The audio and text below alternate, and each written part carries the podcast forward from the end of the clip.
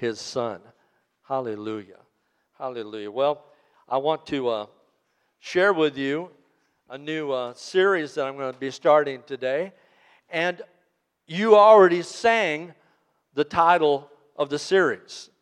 It was uh, during the first song. And during the first song, we sang the song, I Love the Lord. Well, that's not it.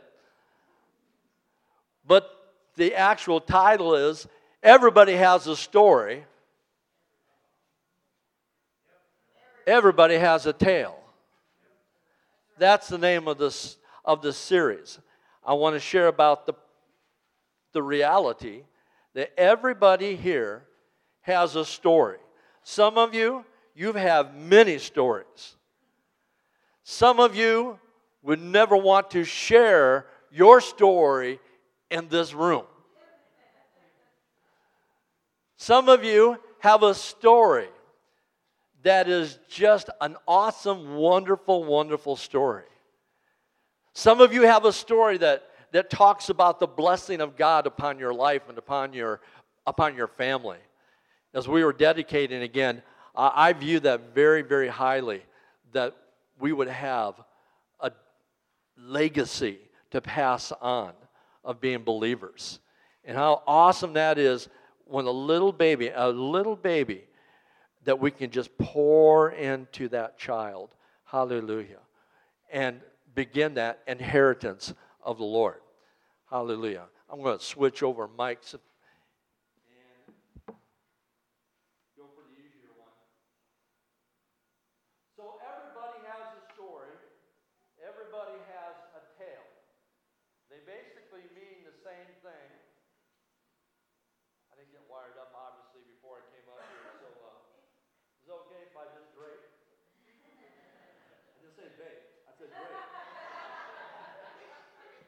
Just want to make sure you're clear.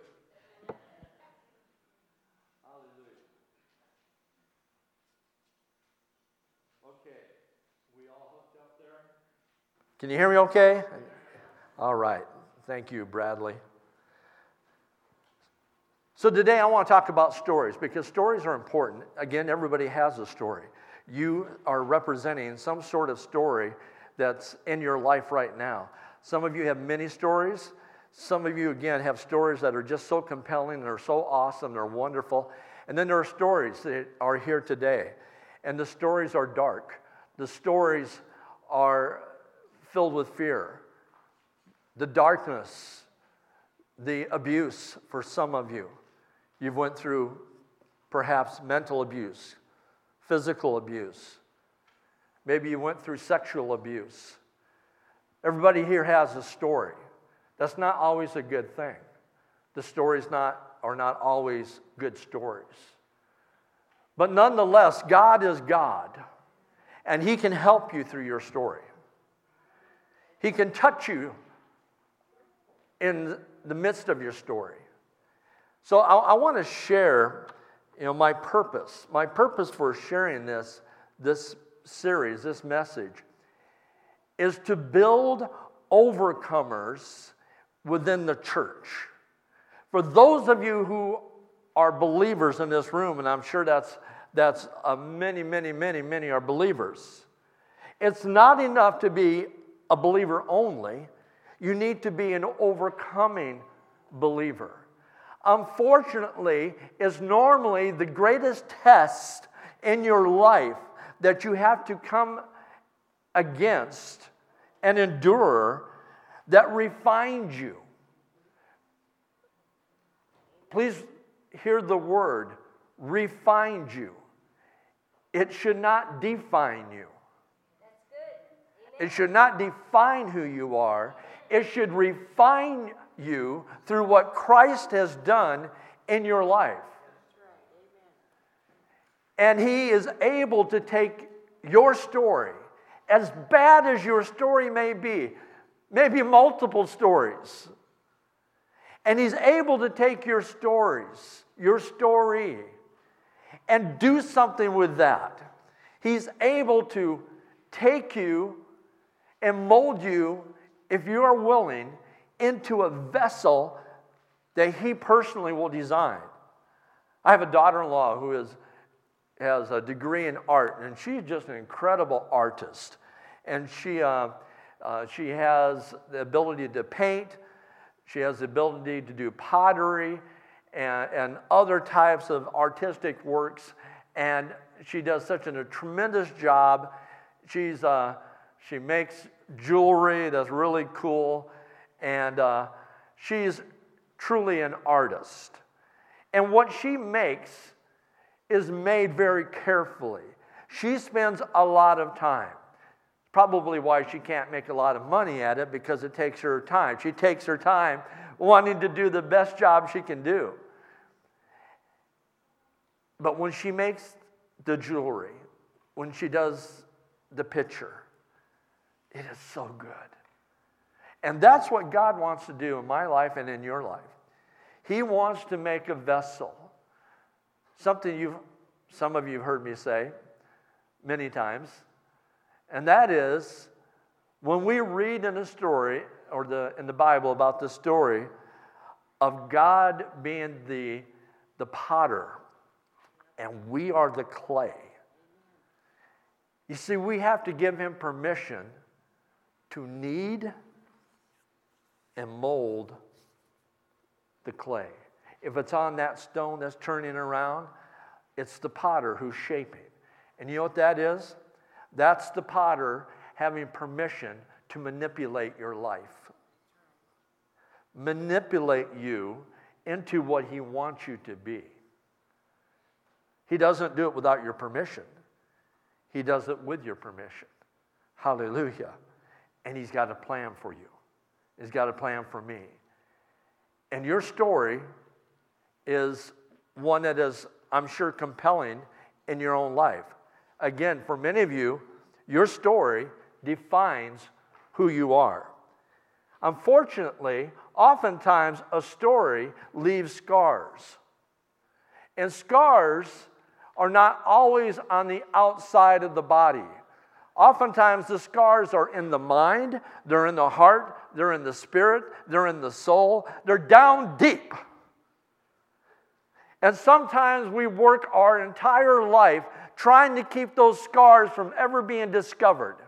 We work hard to make sure no one ever really knows us, knows our story, sees our shame. And we just hide to the best of our ability what's taking place in our life. So when I was thinking of scars, I thought of examples in the Word of God. Jesus, let's start with him. It says in John chapter 20, verse 19 through 21 Then the same day, at evening, being the first day of the week, when the doors were shut, in fact, the doors were shut and locked. Where the disciples were assembled for fear of the Jews, Jesus came. And he stood in the midst of them. Now, I want you to know the doors were shut, the doors were locked. There was no way into the room. But Jesus materialized. This is far more popular than, than Star Trek ever would be. There's no beaming up, beaming down. Scotty wasn't involved.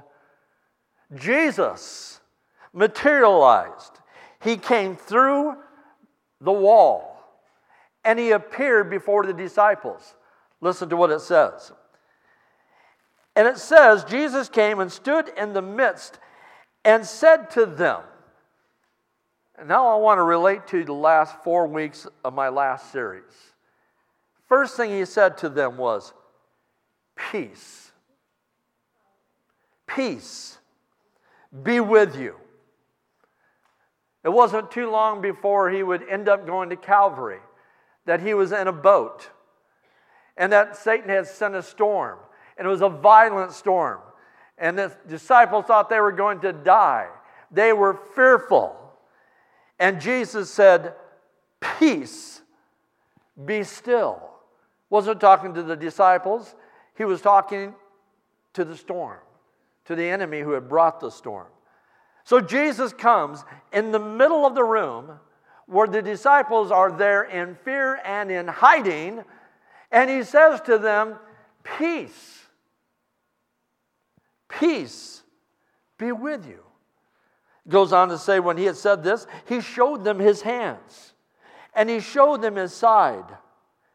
Then the disciples were glad when they saw the Lord. So Jesus said to them, Get this, again, peace to you.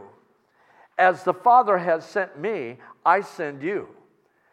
He allowed his scars to be seen. He allowed them to feel the scars in his hands, in his feet, in his side.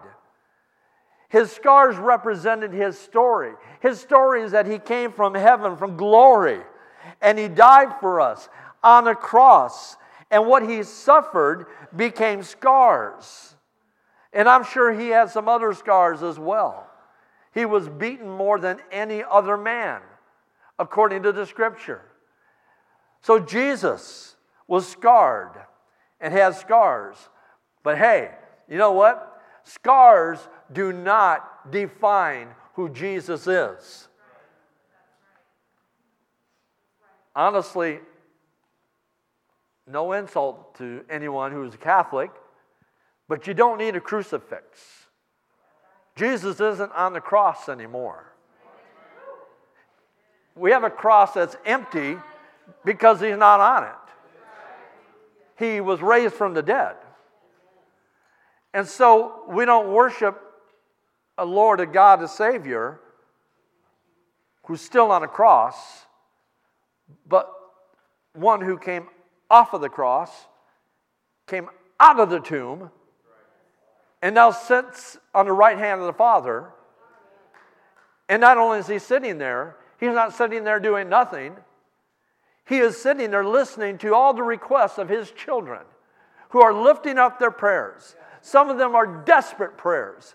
Some are prayers of thanksgiving, of praise, of maybe something that's maybe on the minimal side. Others, Lord, I need this miracle. Only you can do it. So scars really don't define my Savior. What defines my Savior is are his words. And his word is peace be unto you. Peace be unto you. Peace. Storm, be still. That's what our Savior's doing. That's what our Savior's doing. Someone else who had scars, we just read about him in the last few weeks, was the man who was filled with demons. Thousands of demons, not tens, hundreds, but thousands of demons. And this man was horribly scarred. He was cutting himself day and night, running amuck in the cemetery, screaming at all hours of day and night, cutting himself. And again, I say this with, from my heart. If anybody here has a problem with cutting yourself, don't do it. You do not have to do that. You're listening to something inside that's saying to do it, but it is not the voice of God. It is not the voice of God. It is not the Spirit of God. It is the spirit of what we would call the Antichrist. It is a spirit that is trying to get you to conform to what the Spirit would try to do to rule over you. So here was this man he had inside of him legion, thousands of demons. And Jesus would pray over him a very quick prayer, and he would rebuke the spirits that were within him. And the man was set free, and everyone said, Praise God. He was set free. And the next time the people of the city saw him, he wasn't running naked in the cemetery and ripping at himself and cutting himself, breaking chains. He was sitting there clothed, and the scripture says he was in his right mind. If you've ever had a wrong mind, mind you would appreciate a right mind. Sometimes you've lived your life with a wrong mentality, a wrong thinking. Your thinking got persuaded to think this way, which was not the ways of the Lord, and you began to live in such a way that it has only brought grief into your life. But the Lord will bring to you a right mind. But let me tell you, as that man, that young man was sitting there next to Jesus, and the people from the town of the Gadarenes came and, and saw them sitting there, the most weirdest thing, they all became fearful of Jesus. No longer fearful of the man who had all the demons, they're now gone. The demons are ousted out by the name and the blood of Jesus Christ. But this man was sitting there, clothed and in his right mind. But I am going to say with all assuredness, he was extremely scarred up. For a long time, he had been cutting himself. He had been damaging his body physically. And he may be ashamed of his scars, but Jesus said, I want you to go and use your scars. I want you to go and share what God hath done in your life. And he wasn't embarrassed, I don't think, any longer of the, of the scars because the scars became a testimony. The scars did not re- define him, it was Jesus Christ and his saving ability that defined him. The ability to have a right mind. That's what I want in life. Lord, help me to always have a right mind. How about you? We know that there's a susceptibility, illness wise, of dementia and we want to say, Oh God, keep us from this wretched thing. Let it not come upon us. And those we know who have it, Lord, please take it away. Aiden, I'm going to ask you that you sit down, okay?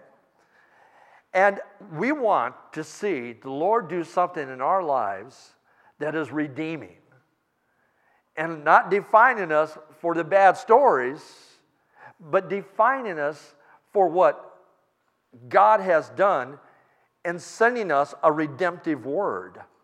Hallelujah. We have uh, another example in Scripture I want to share real quick. And Mary Magdalene. Mary Magdalene is noted for having had seven demons inside of her. She's also noted that the second name attributed to her, Mary Magdalene defines where she was from, the town, the city where she's from. She's from Magdalene. Thus, we say Mary of Bethany or uh, Mary of Bethany, Martha of Bethany, or in this case, we say Mary Magdalene. What Scripture says, and I'll share it with you from the Gospel of Luke, it says this Now it came to pass afterwards, chapter 8, verse 1 through 2, that he went through every city and village, preaching and bringing the glad tidings of the kingdom of God. And the twelve were with him.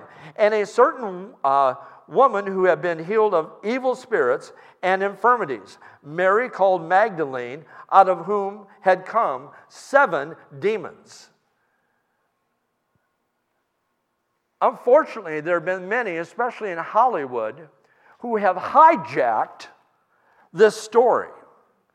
They have made the implication that Mary of Magdalene was having sexual relationship, having a sexual relationship with Jesus the Christ.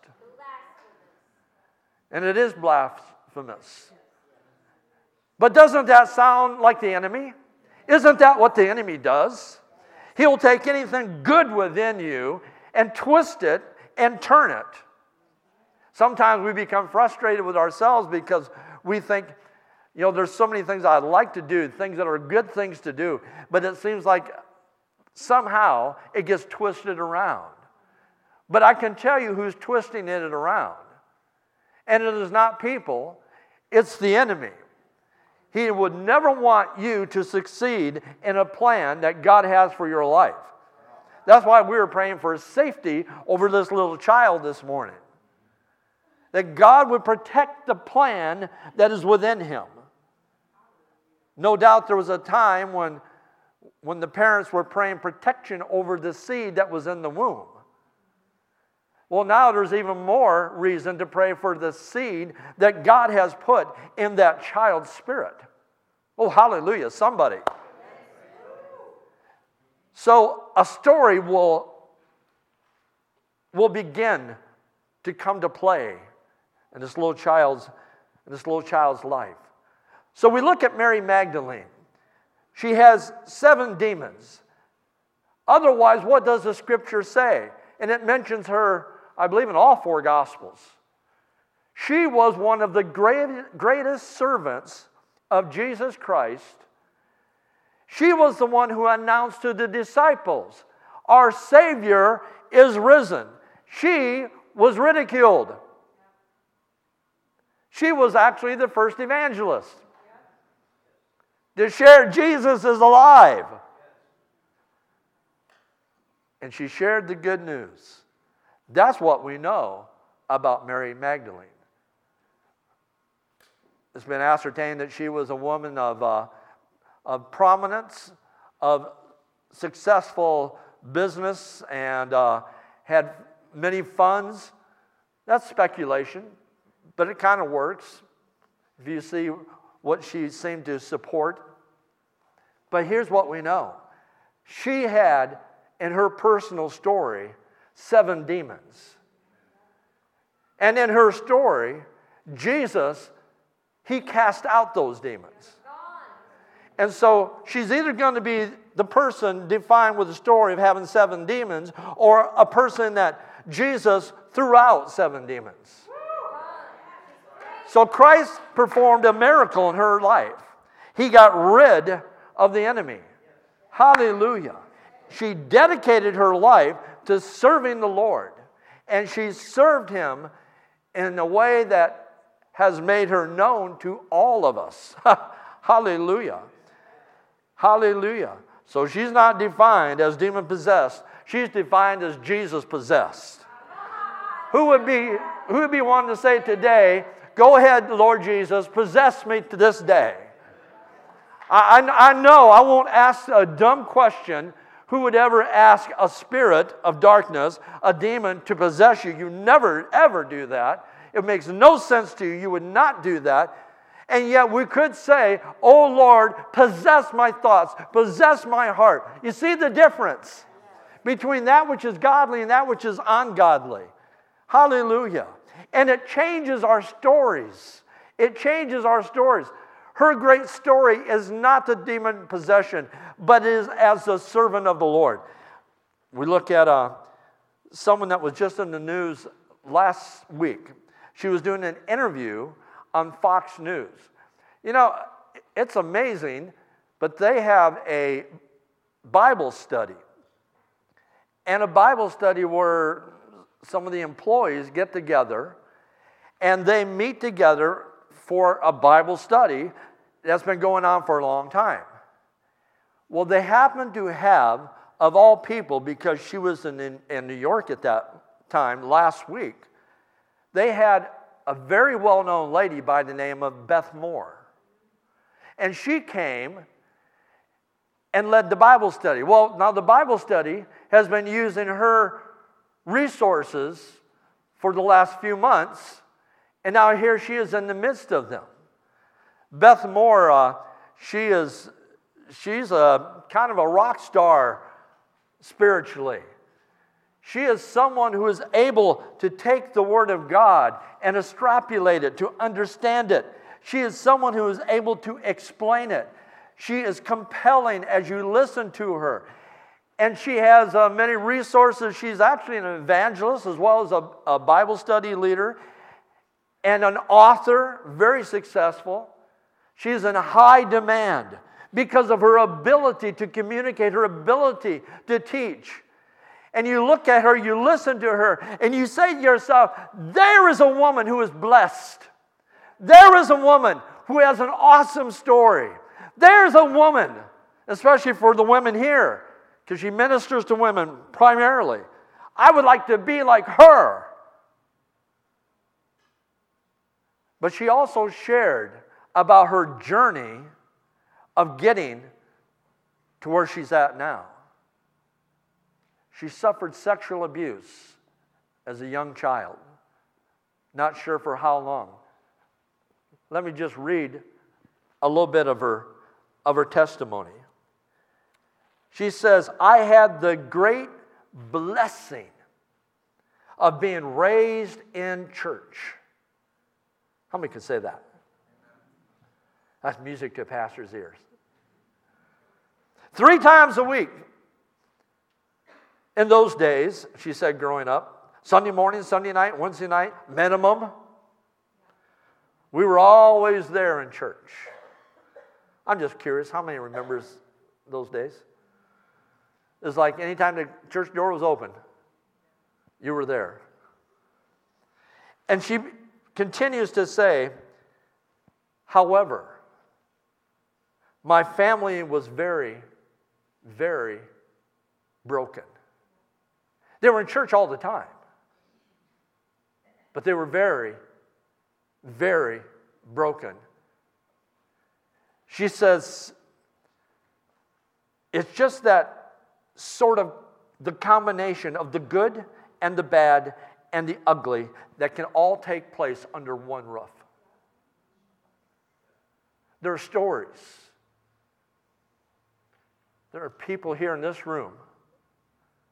I'm just, I just know because any place you go where there's a gathering of people, it would be the same thing. There are those who have you may have been raised up in a godly family, but ungodly things have happened to you.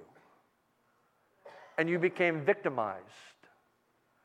You became one who suffered abuse. Maybe it was physical abuse.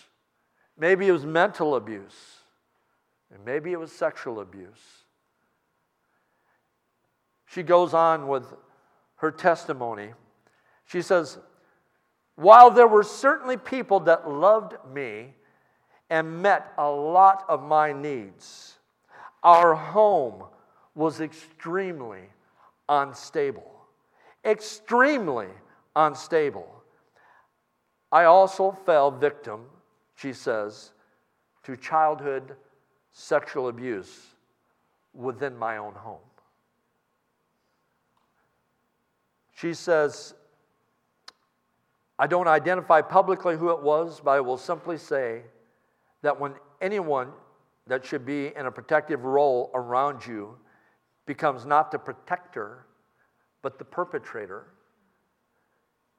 I cannot tell you, listen to this, I cannot tell you how that will mess your mind up. I cannot tell you how that will mess with you. Exact quote. She said, No one would ever have known from the outside, but I was going to absolutely implode. She said, reflecting on her state of mind as a child and as a young woman, she said, I was 40 years old by the time I would tell you that my mind, oh, listen to this, this is a testimony. I was 40 years old by the time I would tell you that my mind was completely out from under the influence of my victimization. I want to say that one more time. I was 40 years old by the time I would tell you that my mind was completely out from the influence of my, my victimization. In other words, the abuse had stopped but the influence of it continued on. And it says here in an interview, Beth shared how she was able to recover from her abuse. I, I, know right now some of you are piqued in your ears in your interest of hearing what she's going to say. Because you either know someone or that was you. Here's what she has to say. It's not rocket science. Here's what she had to say I would memorize scripture. I put those truths on an index card. And I would take those things with me everywhere I went. And I would walk around the grocery store. I was just saying those scriptures over and over. I'd make statements of, This is who God says you are. And this is what you have to believe. And I don't care how you feel, this is the truth. And it was that process right there that delivered her. You know what? The whole congregation needs to say amen. amen. You have just heard a personal testimony of someone's victory. Victory over a dark thing in their life. Whether you know her or not, I mean, know her through her ministry, her resources, her books. We need to say, Hallelujah. You don't look at someone like that and see someone who, for 40 years of her life, had that cloud over her of victimization, of abuse. But you see, she was able to take the Word of God. And when I, you know, when I read that, I was, I was thinking about in Deuteronomy. Because in Deuteronomy chapter 6, it says this. This is what Israel was commanded to do. It says, These commandments that I give you today are to be on your hearts. Maybe sticky notes. Impress them, oh, get this, impress them on your children. Talk about them when you sit at home and when you walk along the road, when you lie down and when you get up. Tie them as symbols on your hands and bind them on your foreheads. Someone's saying, okay, that's getting a little bit crazy. No, that's someone who's hungry after deliverance. Sometimes you got to do things that are not the norm. It goes on to say, write them on the door frames of your houses and on your gates. This is who God is. Folks, I'm going to finish this next week, but I just want to tell you God is able. He is able. And we have a perfect example of a woman. And I'm going to expound on that next week of something else that took place in Scripture that I found fascinating. Actually, the Holy Spirit revealed it to me. I'm probably not the only one he's ever revealed it to, but he revealed it to me. I haven't heard it from anybody else. But I want to share that next week. And what I want to do right now is I'm going to dismiss you, but I want to encourage you, encourage you to not be defined. Sometimes you define yourself by how you act. Sometimes you can't look at people. Sometimes you may find yourself unable to really relate in, in an atmosphere of fellowship because of things that have happened. And I do not minimize that. My position, I've heard some of the worst horror stories, and my heart cries out. But you know what? My heart cries out for some of the people in the Bible. My heart cries out for Jesus. When everybody forsook him, everyone who said, I'll be there and I'll never leave you. And basically, Jesus is saying, No, I'm the only one that can make that statement. I will never leave you or forsake you, but uh, unfortunately, you will leave me and you will forsake me. He went to Calvary, he walked there by himself. When he hung on the cross, it was by himself. He could see his mother. There was some support there. John was right next to her. And he just said, Mother, behold your son. Turned his gaze towards John. Then looking at John, he turned his gaze towards back to his mom and says, Behold your mother. He was taking care of his loved ones while on the cross. Holding all the sins of mankind. And by the way, take care of my mom. Hallelujah. Don't be defined by the things that have been abusive in your hearts, in your minds, in your spirit. Every given Sunday in any church, the probability is strong that there will be those who have suffered abuse of some sort, shape, kind. And there will even be a slight possibility that sitting in the same room are abusers who committed that abuse. Maybe they've turned their life around. Maybe they're living a life of shame now. This is a real personal message today. And I'm recognizing that we have a young crowd as well. But I have found out that this young crowd in this day and age we live in knows a whole lot more than what you think. What they know today would make you blush. Am I right? Yes. So if you can't hear from church, where can you hear from? Hallelujah. I just want to put a prayer out there today for your healing.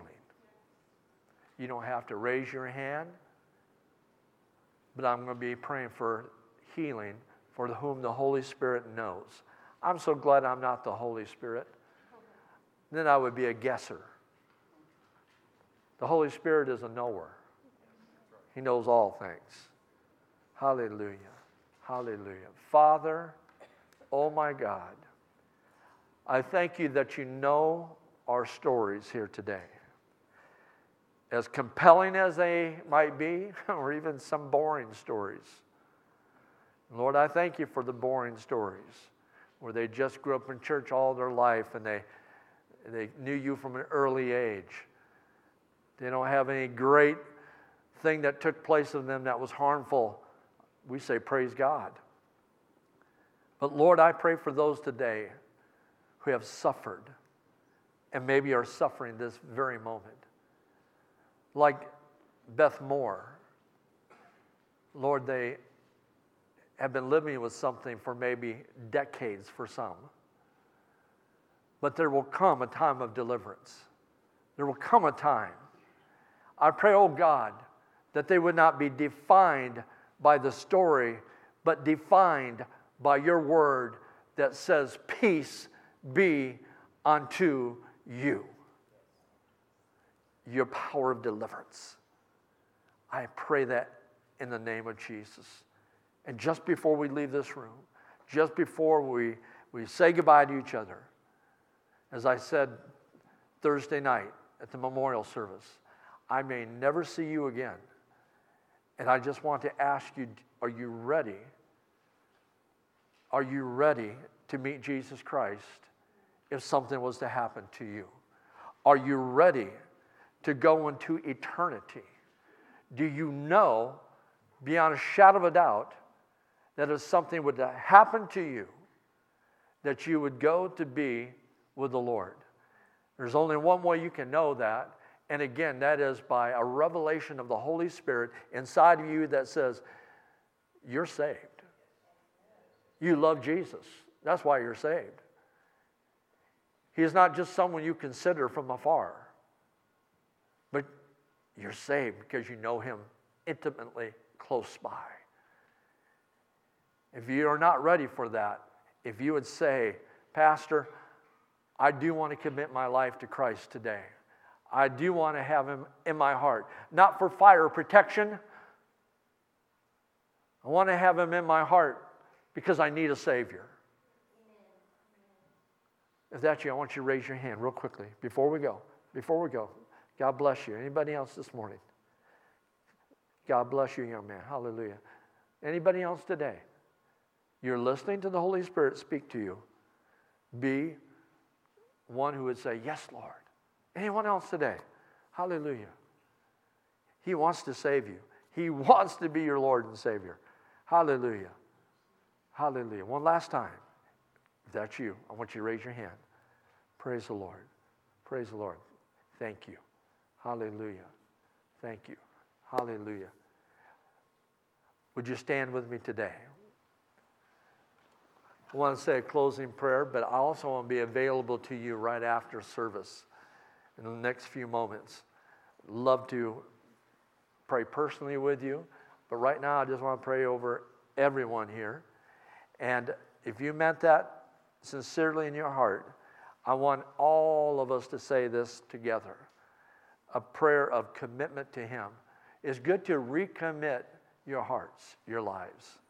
Hallelujah. Now, would you pray this with me? Father God, Father God I, thank you, I thank you that you sent, you sent your, only son, your only son to come to this earth, to, this earth, to die for me, to, die for me, to give to me, to give to me release from my sins by the power of your blood, and that you have come to afford unto me eternity. I desire, O oh God, to live a different life, a life dedicated to you. And I make that commitment this very morning, March 1, 2020 as for me, I will serve the Lord. And everyone said, Amen. Again, I'd love to be able to pray with you if you'd like prayer. Greet someone as you go, and, and uh, thank you for being here. It's been a great day together.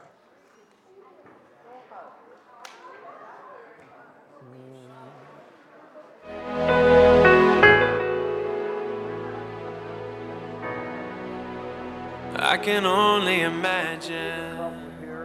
Hi, how are you? Nice to meet you, Margaret. Margaret? Yes, sir. Nice to meet you. Hi, how are you? What glorious day. He lives there, I think. Finally got her here. There is coming.